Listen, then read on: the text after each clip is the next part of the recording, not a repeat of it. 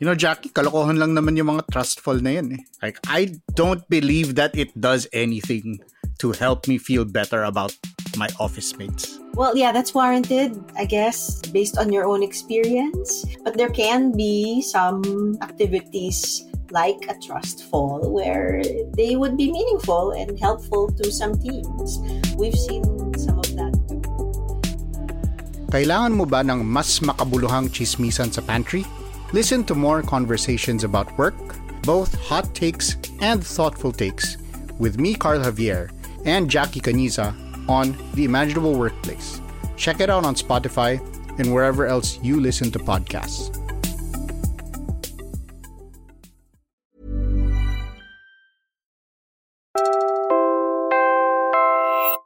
You're listening to Puma Podcast. Hi, I'm Franco Luna Puma Podcast. You're listening to Teka Teka News. In this episode, So we've known from our long-term monitoring of climate that the Earth has been warming since pre-industrial times. We're seeing a clear and dramatic warming decade on decade since at least the 1970s. mabilis ka na bang pawisan at mas napapadalas ang pag-inom mo ng malamig na tubig? Or maybe you're surprised at how fast the weather changes. Hindi ka nag-iisa. At yan ang pag-uusapan natin ngayon.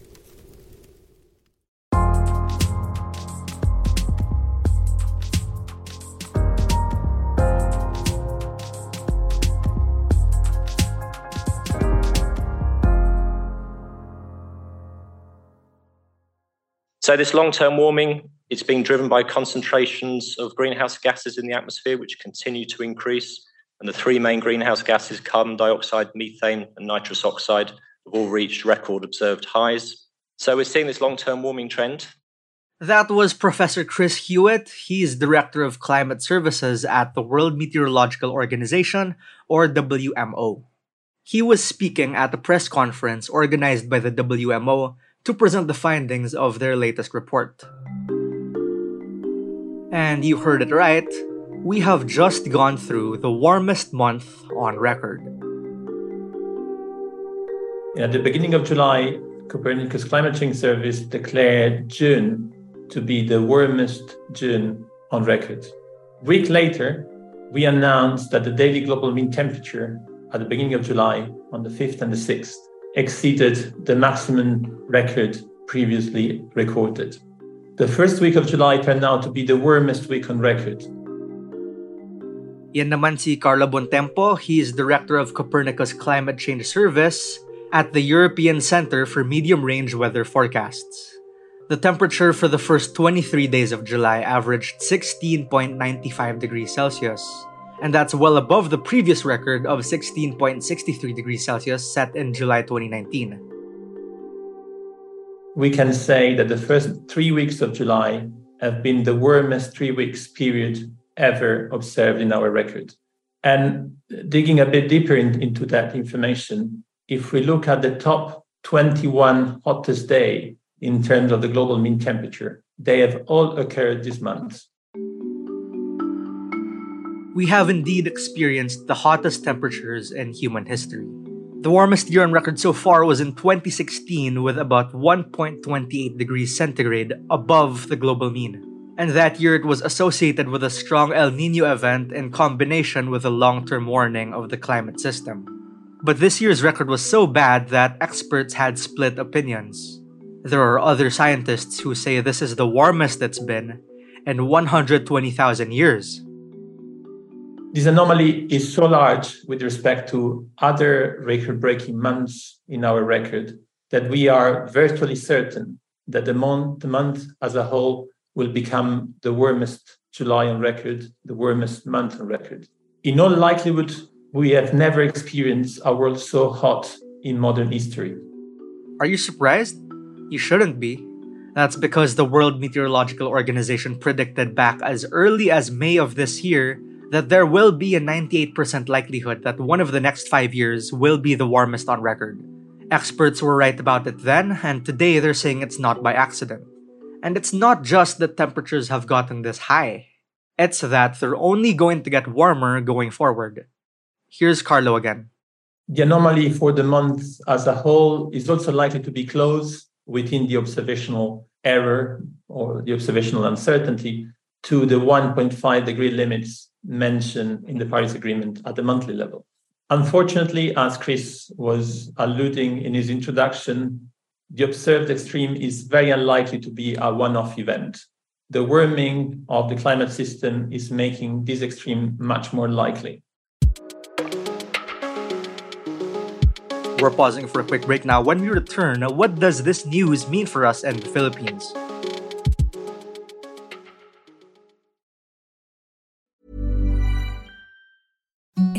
The softest sheets you've ever felt. Now imagine them getting even softer over time. That's what you'll feel with Boll and Branch's organic cotton sheets. In a recent customer survey, 96% replied that Boll and Branch sheets get softer with every wash. Start getting your best night's sleep in these sheets that get softer and softer for years to come. Try their sheets with a 30-night guarantee. Plus, get 15% off your first order at bollandbranch.com. Code BUTTERY. Exclusions apply. See site for details.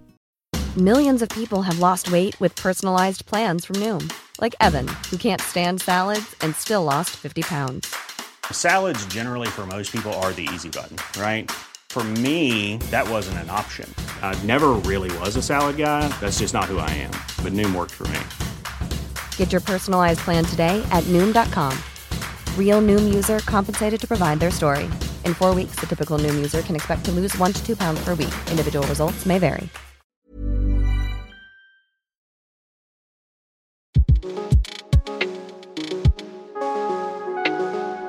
El Nino is present in the tropical Pacific based po dun sa criteria na in-establish ni Pag-asa na kung saan uh, tatlong buwan na mag-average ng pag-init ng temperatura ng dagat o 0.5 degrees centigrade ay ma-attain po.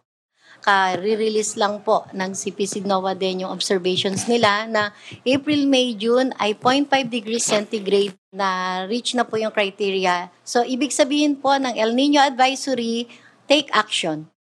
That's Ana Liza Solis, head of the Pag-asa Climate Monitoring and Prediction section. She predicts that El Nino will begin by third quarter of 2023 or between July and September and will last until next year. In the Philippines, temperatures reached up to 37 degrees, while the heat index, which is the temperature that people feel based on the air temperature and relative humidity in an area, that rose to a peak of 48 degrees in Butuan in late April and that was one of the highest temperatures recorded in the country ever. In a study published in 2019, the Philippines topped the list of countries most susceptible to hazards brought about by climate change. It's possibly one of the most concrete manifestations of global warming. In March of this year, a survey by the social weather stations found that 93% of Filipinos say they've personally experienced the effects of climate change in the past three years. We have commonly experienced hotter days, more frequent flooding, and more intense storms. Nandiyan na yung El Nino doon sa Central Equatorial Pacific. Mainit na talaga yung karagatan natin. Pero yung impact nito ay hindi pa natin totally nararamdaman. Although nagbigay na tayo ng advance information para doon sa early preparation, talagang mainit na yung dagat. Ibig sabihin, dire-diretso na ito, nandiyan na yung El Nino sa karagatan, mainit na. So wala nang uh, wala na tayong nakikita na hindi ito magkakaroon ng impact sa atin. Kailangan talaga, eh, seryoso na tayo kasi advisory na ito. Siguro yun ang kailangan tandaan ng ating mga kababayan.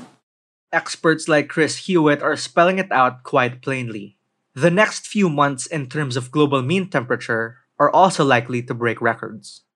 So, this extreme heat, it shouldn't really come as a surprise. Scientists have been warning us about this for many, many years. Actually, throughout my entire career, we've been warned about global warming. And El Nino and climate change will likely combine to fuel global temperature increases. And we anticipate we'll see the warmest year on record sometime in the next five years. It's not looking at the moment like the, the warmth will um, abate. So, if this carries on and with the El Nino conditions growing in the Pacific, we could anticipate it being a very warm year, if not a record year, but we'll have to wait and see. Let's listen to Dr. Erlidia Llamas Clark. She teaches at the UP Philippine General Hospital and is part of its subcommittee on climate change and disaster risk preparedness. Every one of us will be affected. Climate change presents grave risks that demand society's urgent attention. We need to adapt to this change, cut our greenhouse gas emissions, and support policies and laws for low carbon and renewables in the future.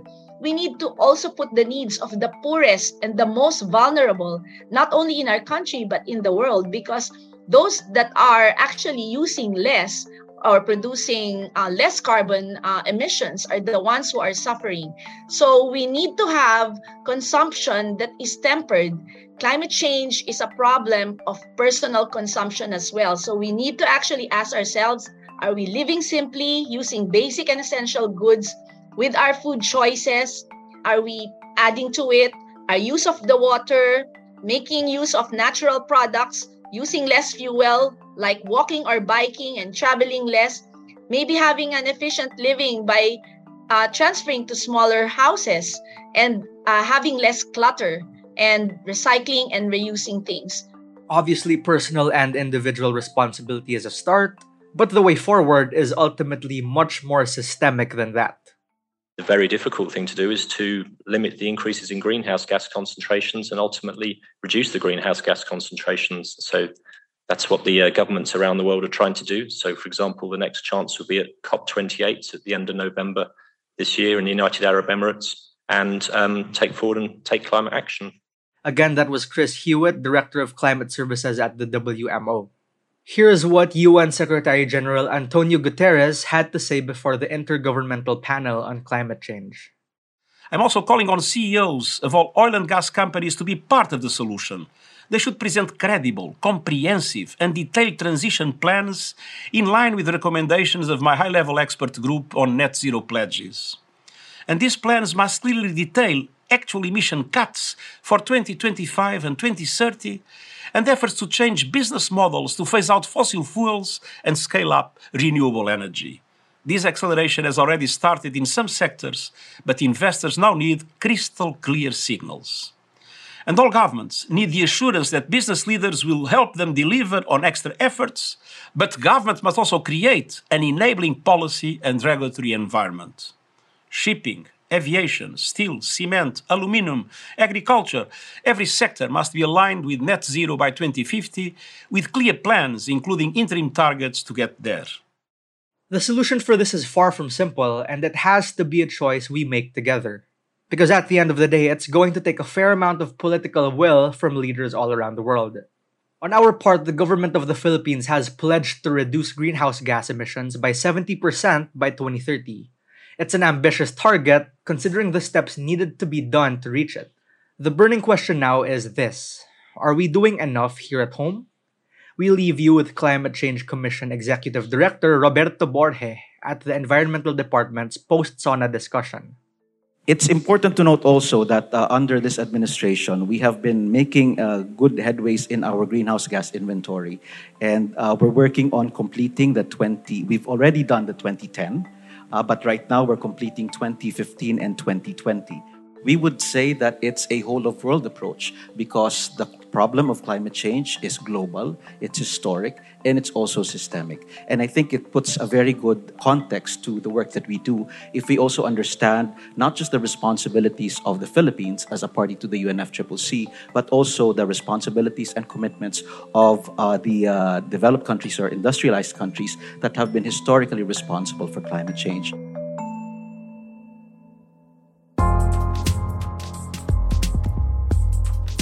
And that was today's episode of Teka Teka News. Again, I'm Franco Luna. This episode was edited by Freddy Blanco. Our Teka Teka News executive producer is Jill Caro, and our senior editor is Veronica Uy. If you like this episode, share it with a friend or two. And of course, don't forget to follow Teka Teka News and Puma Podcast on your favorite podcast app or on YouTube. Thanks for listening.